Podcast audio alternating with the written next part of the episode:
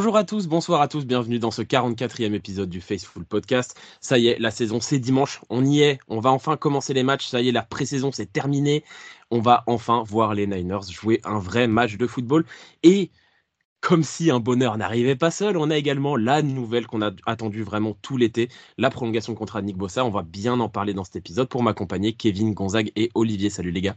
Hola, que tal Salut tout le monde. Salut, salut. Donc je viens de le dire vite fait, hein, prolongation de Nick Bossa, on l'attendait, ça y est, sa grève est terminée, il va enfin retrouver les, les, Niners, il va enfin retrouver le terrain. Une prolongation de 5 ans pour 170 millions de dollars, dont 122,5 garantis, ce qui fait 34 millions de dollars par an, ce qui fait de lui le défenseur le mieux payé de l'histoire de la NFL, avec 2 millions et demi de plus par an que Aaron Donald. Gonzague, une petite réaction à cette belle nouvelle?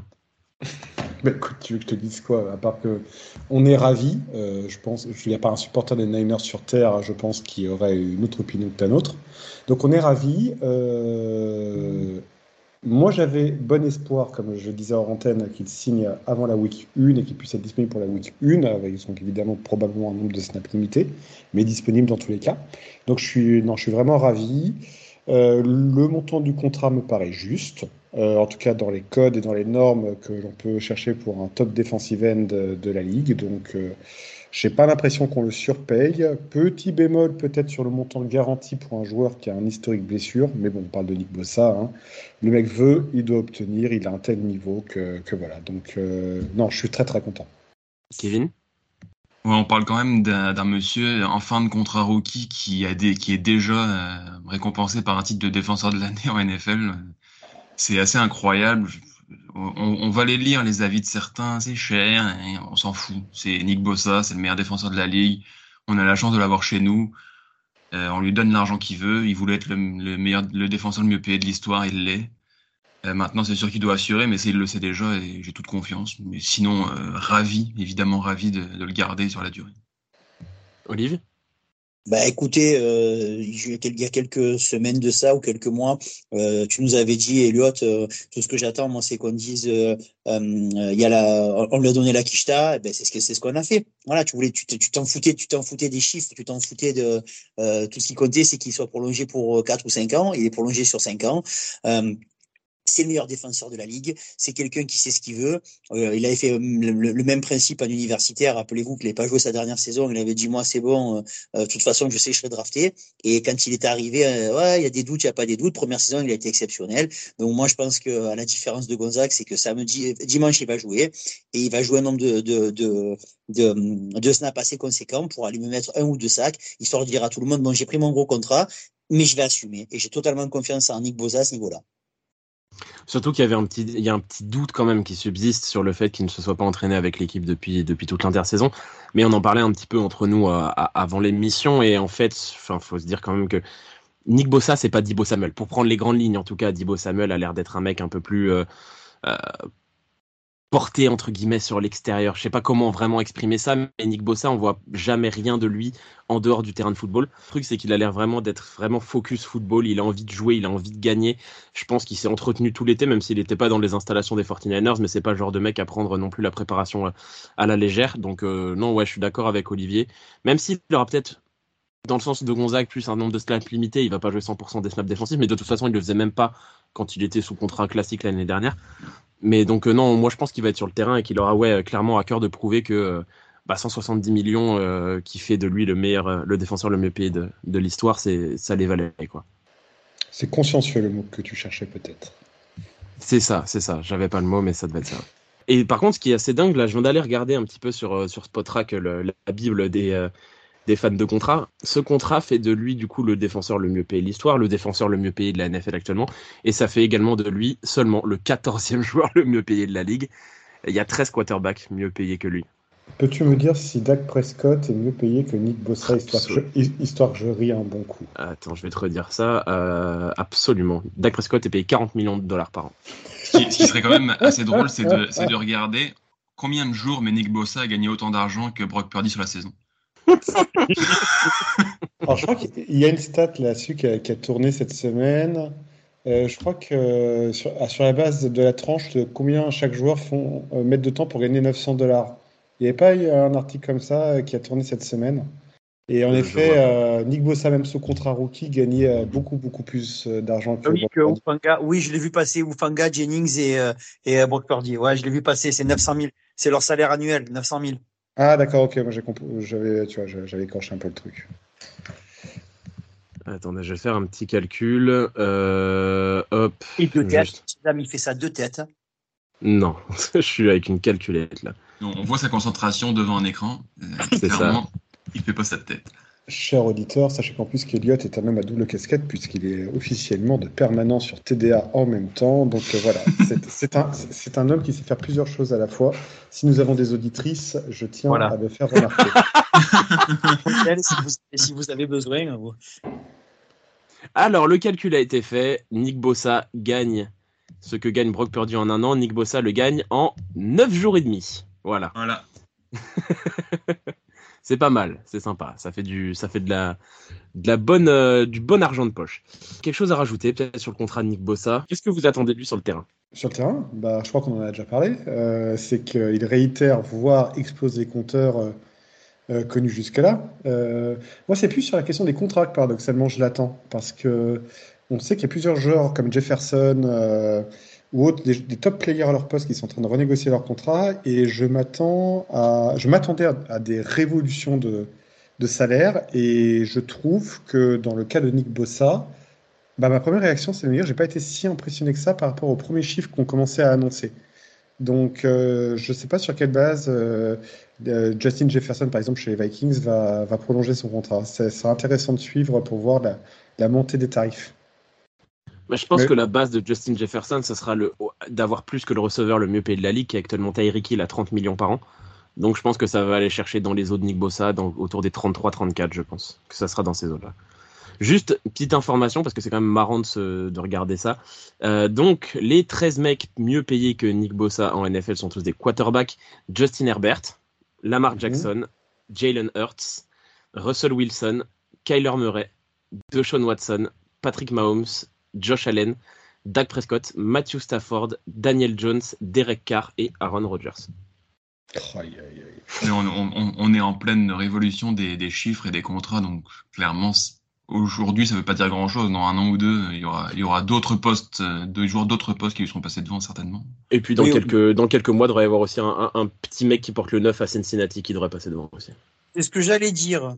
Bon, bah, si on a terminé sur Nick Bossa, on va pouvoir passer au vif du sujet. Du coup, notre match face aux Steelers.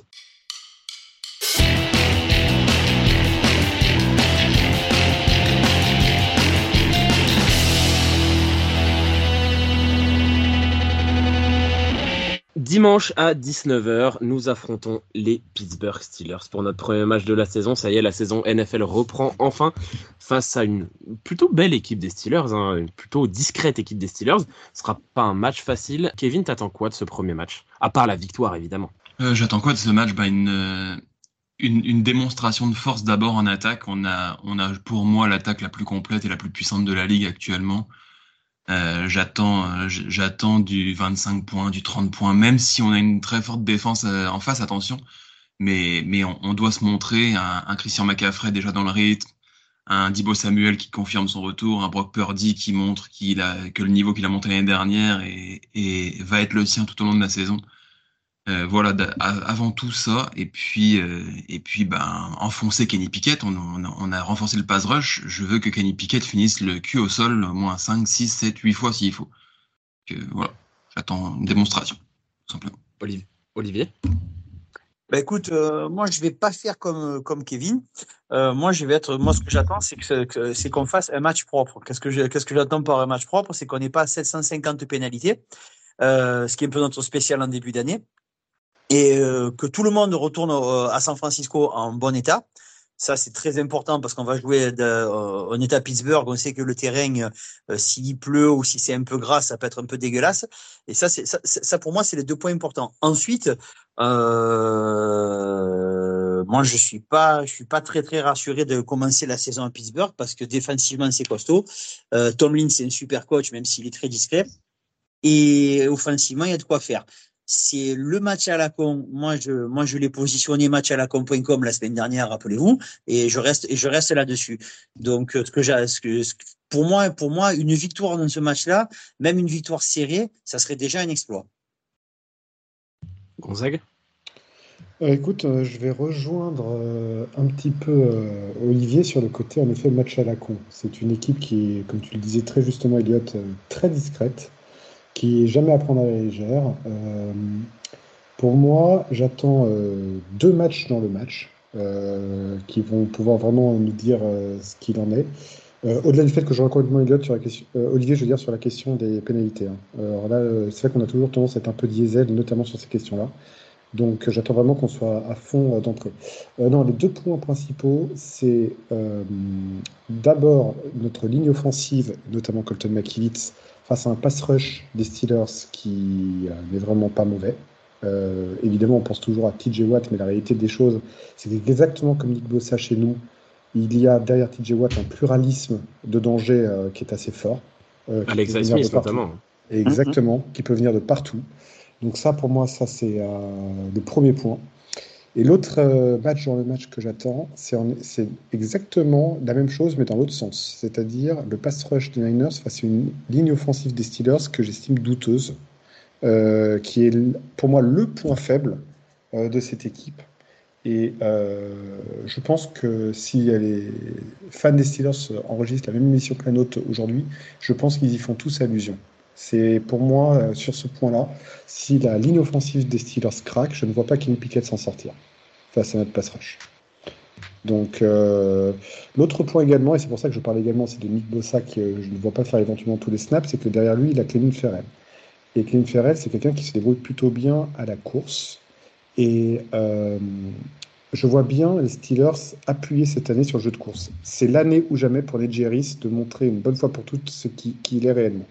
Donc je vois bien les Steelers appuyer cette année le jeu de course. Donc euh, peut-être que, vu que Ferrell euh, s'est montré moins décevant tout au long de sa carrière sur le jeu de course, ah, peut-être qu'à ce moment-là, ils, se focaliseront peut-être, euh, ils me le mettront peut-être davantage sur le terrain pour faire un peu souffler Nick Bossa et le limiter à 60-70% des snaps dans le match max. Ouais, je suis d'accord avec un peu l'ensemble d'entre vous. Hein. Je suis allé regarder pour confirmer un peu les inquiétudes d'Olivier. Il risque de pleuvoir ce dimanche sur Pittsburgh.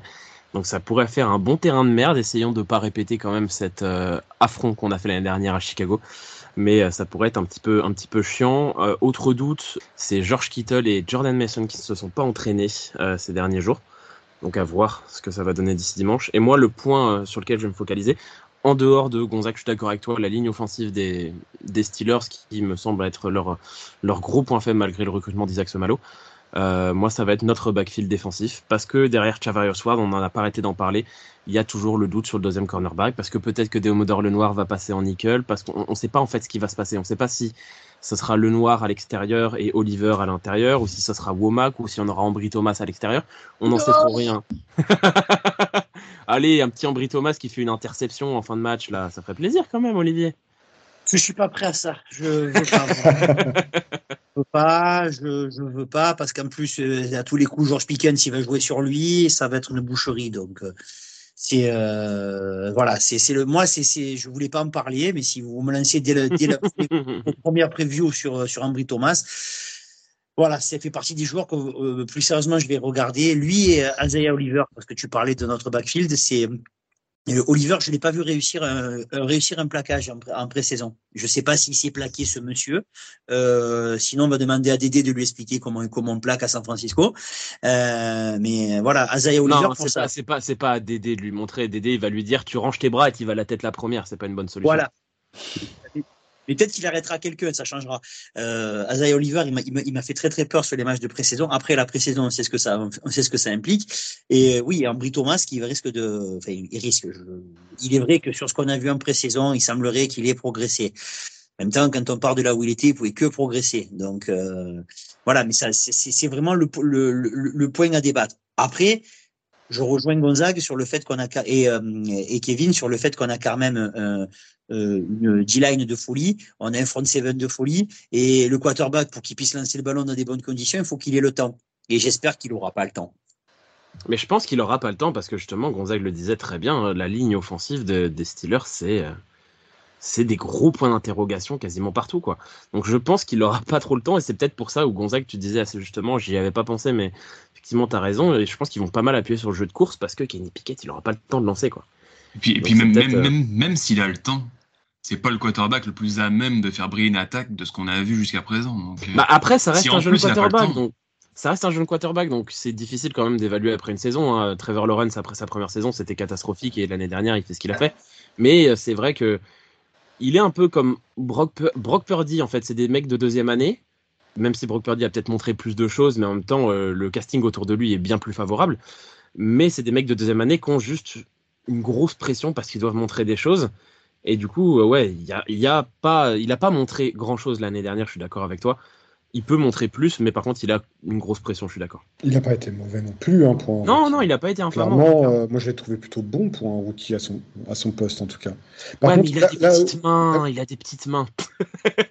et là où je vais te rejoindre, Elliot, par contre, et ça, j'y ai pas du tout pensé euh, également, c'est quand tu vois la typologie de tracé de George Pickens, la probabilité qu'il se trouve dans la zone du cornerback 2 est très forte. Euh, par contre, vu que nous, on défend en zone, quand tu vois les tracés de Pickens, je le vois pas spécialement faire des tracés en direction du cornerback 1. Mais, euh, la probabilité que ce soit sur le 2 est assez forte. Attention, les depth charts qui tournent, Ambry Thomas, c'est plus le remplaçant de Charvarius Ward, donc au poste de cornerback 1 en soi. après, les depth charts, euh, y a que la on, est obligé de s'y fier, on n'a que ça. Oui, bien sûr, bien sûr. Autre question, il faut qu'on en parle quand même. Brock Purdy, son retour Olivier, t'attends quoi du coup de ce premier match suite blessure? Parce que le match de pré-saison, il a fait un bon drive, mais ça compte pas vraiment. Ce, match de, retour de Brock Purdy, euh, est-ce qu'on s'inquiète euh, Je dirais pas qu'on s'inquiète, c'est un gros mot, mais euh, je pense qu'on est tous quand même hyper anxieux entre guillemets de, voir ce que ça va donner. Non, je suis pas anxieux. il va, c'est bien entendu, on va l'attendre faire monts et merveilles. L'année dernière, il nous, a, il habitués pendant le temps qu'il était sur le terrain à de l'excellence. Donc, on, va s'attendre à ce que ça soit encore excellent. La chance qu'il a encore une fois, c'est que c'est le casting, c'est le casting autour. Il a un, il a un casting exceptionnel. Il est hyper bien coaché et le coach lui a donné les clés du camion. Partant de là, il n'y a plus de discussion, il y a plus de, on n'est plus dans la situation où Garoppolo était là avec euh, avec Lens les deux dernières saisons. Euh, on a fait, on, est vraiment sur un choix clair de un à un quarterback. Un, c'est Brock Purdy. Et ce gamin, il a quelque chose. On l'a vu qu'il a quelque chose et ça, il y a un truc. C'est un leader. Les gens jouent pour lui. Tant que la, tant que la ligne offensive jouera pour lui et que les receveurs joueront pour lui, il n'y a aucune inquiétude. Moi, je suis pas inquiet. La seule chose, c'était ses limites physiques. Les limites physiques, il semblerait qu'elle lui canne pas. Partant de là, je pense qu'il va repartir sur des bases. Après, je ne m'attends pas à ce qu'il fasse un match à 500 yards avec 4 touchdowns. C'est c'est pas notre jeu. Euh, qu'il fasse fasse tourner la boutique comme il a fait l'année dernière, c'est ce qu'on lui demande et qu'il la fasse tourner très bien, c'est ce qu'on lui demande aussi. Voilà. Gonzague, Kevin, une réaction? Bah écoute, la pression sur lui, elle est énorme, mais une des plus grandes forces que je trouve chez ce gamin, c'est qu'il semble, comme on le disait dans les émissions l'année dernière, il semble complètement insensible à, la pression. Il se dégage chez lui, dans les interviews, dans beaucoup de choses, d'une sérénité que je trouve euh, très impressionnante pour un gamin de cet âge. Euh, donc je suis assez confiant. On dit toujours que la deuxième année sur, pour les quarterbacks est, est une année charnière et souvent très difficile, la plus difficile d'une carrière. Euh, ben je suis assez confiant, moi, pour ma part, en ce qui concerne après. Bêtement et euh, de manière un peu naïve, si j'étais euh, coach NFL, chose que je ne suis évidemment pas, j'aurais tendance à dire écoutez, pour cette première premier match de rentrée, on essaie de jouer tranquille, en mode quarterback manager à la Alex Smith ou Garoppolo, un, un truc où on ne prend pas trop de risques. Et pourtant, je me dis que c'est pas lui. C'est pas lui, il va tenter des trucs, il, il a l'air complètement sensible au danger et à la pression. Bon, bah, il va jouer à l'instant en fonction des appels de jeu qu'on va lui donner. Et, euh, je sens qu'il va encore me surprendre et être au-delà de mes attentes. Donc, euh, je suis extrêmement confiant. Kevin, petite question. Euh, j'en parlais. Bon, évidemment, on espère qu'il sera là. mais George Kittle est incertain encore pour le match de dimanche. Malheureusement, hein, il traîne des petites blessures depuis l'intersaison. ouais. Est-ce qu'on espère que. Parce que l'année dernière, quand Kittle n'était pas sur le terrain, c'était pas Ross de Boss non plus. Hein c'était Charlie Warner ou c'était Tyler Croft. Là, on espère le voir quand même, un peu, un peu de Ross Dwelly sur le terrain, là, merde. Ah, effectivement, s'il y a une opportunité, let's go, il va marquer son touchdown comme d'habitude quand il rentre. non, mais non, mais honnêtement, je suis tellement pas inquiet pour George Kittle. Il nous l'a fait 100 fois euh, par le passé. Il, joue pas de la semaine, il s'entraîne pas. Oh, il traîne la patte un peu et puis il éclate tous les, défenseurs le, dimanche. Donc, euh, Kittel, il va être là, il va faire son trou, il va se montrer et il va faire son match. C'est ça, quand tu, quand tu vois l'actualité de Georges Kittel sur Instagram, tu te dis quand est-ce que ce mec s'entraîne en fait. grave, grave. Sérieusement, donc, donc euh, non, je suis euh, complètement du même avec Kevin. Eh ben, on va directement passer au cœur du sujet. Le pronostic, Gonzague Victoire des 49ers. Alors, je n'ai pas du tout réfléchi à un score. Euh, 31-23. Olivier Voilà, c'est le alacom.com. Euh, c'est le alacom.com. Le alacom.com, ça veut dire qu'on perd, qu'on perd 10-17. Oh non. Ah, c'est pour ça que j'ai bien précisé. On avait annoncé la semaine dernière, mais ça fait chier quand même. On dit pas Chicago là, on a dit pas Chicago. Arrêtez. même pas, pour être honnête avec vous, cher auditeur, j'ai pas encore écouté l'émission euh, de la semaine dernière, mais promis, je le fais avant que vous que vous l'écoutiez celle-ci. Kevin? Il n'y a rien de pire que de pronostiquer le premier match de la saison quand on n'a absolument aucune donnée en main. Mais, euh, mais je suis sur le même scoring pour les Niners que Gonzague avec 31 à 17. Ben, moi, je vais être un mélange, enfin, un mélange non, mais j'ai le 17 de Kevin et moi, c'était un 28 à 17 que je voyais pour, pour nous. Une victoire tranquille avec plus d'un plus d'un score d'écart. En fait, je pense que on n'a pas le score exact, mais je pense qu'on aura plus d'une possession d'écart euh, à la fin. C'est pas dans la culture NFL de foot des branlés aux Steelers. Les Steelers savent perdre comme tout le monde, mais ils prennent rarement des branlés. Bah, c'est comme, comme disait Olivier, hein, c'est Mike Tomlin, c'est un maître. Il hein. faut être sérieux deux minutes. S'il est là depuis 2005, il y a forcément une raison et qu'il n'a jamais eu de saison négative. T'as une, de la franchise de l'amour propre. C'est hors norme. Aucune saison négative, aucun, quarter, aucun choix du top 5 de la draft depuis 1970. Ça reste quand même une franchise très, très solide toujours. Non, et puis, tu sais, as des franchises NFL, et les Steelers, pour en font partie, qui, qui, ont un amour propre. Tu sens, il y a une culture. Euh, tu sais, tu sens pas ça chez, chez d'autres franchises, tu vois. Les Cardinals, ils ont pas ça. Les, même les Rams, qui ont pourtant eu une très belle période, tu le sens pas ce truc. Il y a une culture en fait chez les Steelers. Il y a beaucoup ils, ont plus la culture du ventre mou de la NFL depuis quelques années quand même. Oui, on va remettre les choses à leur place. Hein, T'as des trucs qui se passent. Et puis je pense que c'est même pas une histoire de, culture ancienne, tu vois. Je trouve qu'une équipe comme les Ravens a la même chose. Les Ravens, ils sont jamais catastrophiques. Les Ravens sont jamais catastrophiques. Ils gagnent pas tout le temps, mais ils sont jamais catastrophiques. Non, mais je suis d'accord, ils sont pas catastrophiques, mais il y a un écart de classe entre les deux équipes qu'on va devoir voir bah, Aujourd'hui, aujourd'hui, aujourd'hui, ouais, je suis d'accord. Aujourd'hui, il y a, y, a, y a, pas à chier. Hein. Si, on, si notre objectif, et il est clair, notre objectif, c'est d'aller chercher le, le sixième titre, euh, ça passe évidemment par une victoire à Pittsburgh, de toute façon. Et après, après, après c'est toujours pareil. On est, on est en début de saison. Euh, je rappelle l'année dernière, on, on, jouait contre ces nulos de Bears, comme on avait tous dit. Et euh, on s'est porté l'œil, on a perdu un match à la con. Franchement, on, les avait, on, on, avait, on, avait, été hyper hautain, on s'était fait éclater. Voilà, on les avait, on les avait pris de haut. C'est pour ça. Et puis euh, le, le, le, le, après, si, j'ai bien précisé à la com.com parce que pour moi, bien entendu, tu parles écart de classe, euh, on est, on, est quasi, enfin, on est meilleur que de partout. Euh, vraiment, vraiment de partout. Donc on devrait, si, si c'est un match, je dirais, c'est pas la saison, la, la, week 1, mais c'est la week 7 ou 8, je te dis, c'est un match, on va le gagner avec, euh, avec 14, 14 points d'écart. Là, c'est la week 1, les mecs qui sont chez eux, on va arriver sur un terrain, un terrain euh, gras à l'extérieur. Euh, voilà, je avec avec un public qui est bien présent, euh, qui est un vrai public de football américain. Voilà, il y a tout, c'est c'est il y a tout pour que ça soit. Euh, euh, on joue à la même heure qu'on a joué contre Chicago, dans même style d'endroit et même même climat. Bon, c'est voilà. D'où mon inquiétude. Mais après, sur la valeur pure des deux équipes, non. Sur la valeur pure des deux équipes, il n'y a pas photo entre, entre, entre San Francisco et, et Pittsburgh cette année on est largement au-dessus et, et c'est pas si, c'est pas parce que je, je, je, pars sur, sur une défaite de San Francisco que ça enlève le, euh, toutes nos chances d'être d'aller au Super Bowl.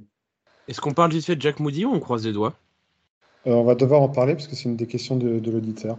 Eh ben, on peut passer directement aux questions des auditeurs. Alors, euh, j'ai repris donc deux questions de nos auditeurs, notamment sur le groupe Facebook. donc, question de Yodas Nico. Euh, si Nick Bossa ne signe pas avant le premier match, quelle solution sans lui et l'impact de son absence? Alors, on peut reformuler la question. On a eu la chance d'y répondre. Comme. Voilà, on peut reformuler la question, notamment euh, si on décide de ne pas le faire jouer tous les snaps, quelle solution euh, s'offre à nous par rapport à ça? Elliot, je te laisse commencer. Bah, pour, moi, pour moi, la solution, les moments où il n'est pas sur le terrain, elle est assez claire. Cléline Ferrell d'un côté et Drake Jackson de l'autre. Je vois pas trop de je vois pas trop de débat là-dessus. On était en train de discuter la semaine dernière et puis les mêmes toute, euh, toute l'intersaison sur qui est le pendant de Nick Bossa. Est-ce que c'est Drake Jackson? Est-ce que c'est Clayton Ferrell? Bah si Nick Bossa est pas sur le terrain, c'est les deux. Ils ont des styles un peu différents, mais c'est assez complémentaire aussi d'avoir des mecs au style, différent sur le terrain. Je me souviens plus, c'est Kerry Hyder finalement a été re-signé depuis l'annonce. Si, Kerry Hyder a été re-signé. D'ailleurs, on n'en a pas parlé parce qu'on avait enregistré juste après 53. Euh, Danny Gray et euh, il me semble que c'est Robert Bill ont été placés sur euh, la liste des blessés courts et c'est Kerry Hyder et euh, Austin Bryant qui ont été re-signés. Parce que techniquement, Kerry Hyder peut être aussi une solution en complément de Kevin Ferrell, même si je préfère le choix Ferrell. Bah, en complément, de toute façon, si, si Bossa joue pas, il va y avoir de la rotation, comme il va y avoir de la rotation au centre où les titulaires sont Armstead et Hargrave, mais on va voir du Kinlo, on va voir du Givens. Oui, donc je pense que la solution, elle est là, de toute façon. Euh, vois pas beaucoup d'autres, à vrai dire. Mais je pense maintenant que, contrat re-signé, Bossa sera sur 50 à 60% des snaps. J'ai une deuxième question donc, de Johan Lassous, fidèle, fidèle auditeur. Euh, kicker blessé, euh, voire light pour euh, prétendre au titre. Quid de Gould dispo en free agent? Bah, écoute, ça, euh, ça, ça, on en a parlé aussi un petit peu la semaine dernière.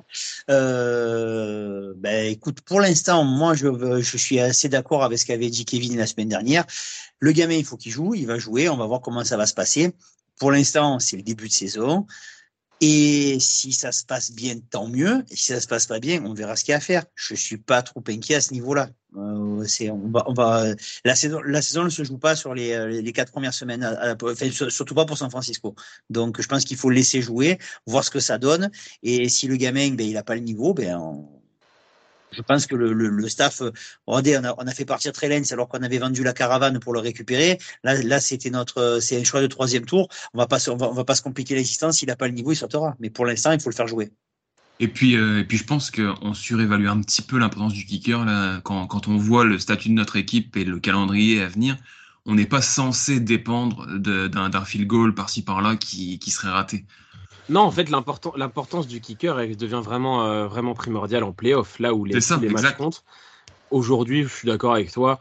Surtout, et je suis d'accord avec Olivier et, Kevin là-dessus, il faut le laisser jouer parce qu'au final, il a complètement, complètement raté son premier match de pré-saison. Euh, le troisième, il l'a pas joué parce qu'il était un peu blessé. Le deuxième, il met les coups de pied. Hein. Même s'ils sont pas bien, même s'ils sont un peu hésitants, même s'ils passent pas parfaitement. L'important, c'est qu'il soit dedans. Ça l'a remis en confiance de marquer le buzzer beater. Euh, voilà, il a mis le buzzer beater, je pense que ça l'a remis en confiance. Là, il est un petit peu blessé, mais je pense qu'il sera disponible dimanche. De toute façon, je pense qu'il sera disponible dimanche parce qu'on a coupé Zen Gonzalez. Et, puis les, et, puis les field goals de, de Robbie Gould qui passaient en frôlant le poteau, euh, personne n'est notifié. Je veux dire, il, passait, il passait, tout le monde était la content. Seule la seule chose qui compte, c'est que ça soit dedans dedans ou dehors, on notifie si c'est vraiment très loin. Genre, euh, moi j'ai un souvenir, évidemment, le coup de pied de Moody en pré-saison. Moi j'ai un souvenir très marquant d'un match, je crois, contre les Packers où Robbie Gould était blessé. On avait Chase McLaughlin qui avait envoyé un, un field goal dans le, dans le couloir des vestiaires. Mais euh, Il y a une femme qui a perdu un œil ce jour-là. L'important c'est que ça passe. Hein. L'important c'est que ça passe. Non, mais il y a deux choses en effet par, par, rapport à cette question. En effet, je vous rejoins complètement sur euh, la question de Jack Moody, sur le fait qu'il faut le faire jouer parce que le poste de kicker est peut-être le poste NFL qui joue le plus à la confiance. Si vous ne lui donne pas l'occasion de tirer, comment est-ce que ce joueur peut aller chercher de la confiance D'autant qu'il est rookie? Donc sur les 3-4 premiers matchs, il ne faut pas se poser la question. On est avec lui, on y va. Et si au bout de 3-4 matchs, on voit que ça ne prend pas, eh ben on verra à ce moment-là. Mais il n'y a pas à se poser la question aujourd'hui. Euh, ça, c'est le premier point. Deuxième point, il y a une question également qui se pose euh, par rapport à Robbie Gould, parce que c'était vraiment de la question. Je sais qu'on y a déjà, je crois, répondu dans un précédent podcast. Mais Robbie Gould n'a été signé par personne. Un joueur de cette stature signé par personne, il n'y a que deux hypothèses. Soit il y a quelque chose qui cloche, euh, c'est-à-dire qu'il a une blessure, il veut choisir son contrat, on ne sait pas trop euh, ou il est cher, je ne sais pas, ou alors il y a vraiment cette logique chez lui où il est je suis en fin de carrière, j'ai ma famille à Chicago, je veux gagner un titre avec San Francisco, c'est soit l'un soit l'autre, et je refuse toutes les autres équipes. Mais selon ces deux hypothèses-là, je n'en vois pas d'autres aujourd'hui. Ce joueur a une telle stature à son poste qui n'est pas normal, qui n'est pas été. Donc pour moi, ça cache quelque chose. Donc Robbie Gould, voir Robbie Gould comme étant euh, la solution, le soleil derrière le nuage, je trouve ça dangereux parce que je trouve qu'on n'a pas tous les paramètres euh, en compte à notre niveau. Euh, voilà. J'ai un problème avec ça. Mais je pense surtout qu'à son âge, tu l'as bien dit, il y a deux solutions. Mais je pense que ça inclut pas que San Francisco, c'est que c'est soit il veut retourner dans sa famille à Chicago et qu'il n'accepte pas les autres offres parce qu'il n'a pas envie d'aller jouer, euh, j'en sais rien, à la Nouvelle-Orléans, à Denver ou, euh, à Jacksonville, j'en sais rien, je, ne sais pas qui a besoin d'un kicker ou pas. L'autre solution, c'est que oui, évidemment, il voudrait peut-être aller chercher cette bague qui lui manque à son palmarès à 40 ans. Mais je pense pas qu'il attende que San Francisco. Je pense que si une équipe, si demain euh, Harrison Butker se blesse et que les Chiefs lui font une offre, il ira aussi. Je pense que c'est le genre de mec qui aussi, euh, c'est la bague ou la maison. Mais il va pas non plus euh, brader euh, des années importantes de, sa vie, même familiale, pour aller n'importe où jouer alors qu'il a 40 piges et qu'il a déjà fait quasiment 20 ans dans la ligue. Et puis je peux comprendre aller taper des field goals dans le garbage time pour une équipe qui joue rien à 40 ans, que tu as tout connu et que tu jamais raté un coup de pied en playoff. Non, c'est ça, c'est que c'est pas en plus un jeune comme peut l'être Jake Moody, comme peut l'être Rodrigo Blankenship dont on a un petit peu parlé euh, précédemment. C'est pas des mecs qui essaient de se faire une presse dans la ligue, sa place elle est faite, il a plus rien à prouver. Lui, il, veut juste donner les dernières gouttes de football qu'il a en lui à une bonne équipe. Et puis il y, a un dernier élément aussi qui est prendre en ligne de compte qui est plus économique. C'est que si tu décides de rappeler Robbie Gould maintenant parce que Jake Moody est déficient à ce stade-là, tu fais un désaveu énorme pour Jack Moody et tu envoies un message de rapport de force dans la négociation salariale à Robbie Gould qui est énorme. Donc, ah, mais c'est même, même, pas que tu envoies un message désastreux. contextuellement parlant, c'est un très mauvais message d'un point de vue économique si tu veux lancer une négo. Mais pour moi, c'est même pas un message désastreux que tu envoies à Jack Moody. C'est que si, si tu parles Robbie Gould, c'est, tu dis à Jack Moody, c'est terminé c'est un kicker, c'est un poste où tu n'en as qu'un seul dans une équipe. C'est pas comme si on te dit tu vas apprendre derrière un autre gars. Un kicker, c'est un kicker, c'est tout seul. Si tu prends un autre gars à sa place, tu dis clairement à Jack Moody, c'est terminé. Et de toute façon, t'as pas de kicker dans l'effectif, donc de toute façon, si tu vas chercher Robbie Gould, tu coupes Jack Moody. Ou tu l'échanges, tu trouveras bien un pigeon pour aller chercher, lâcher un septième tour, genre les Browns.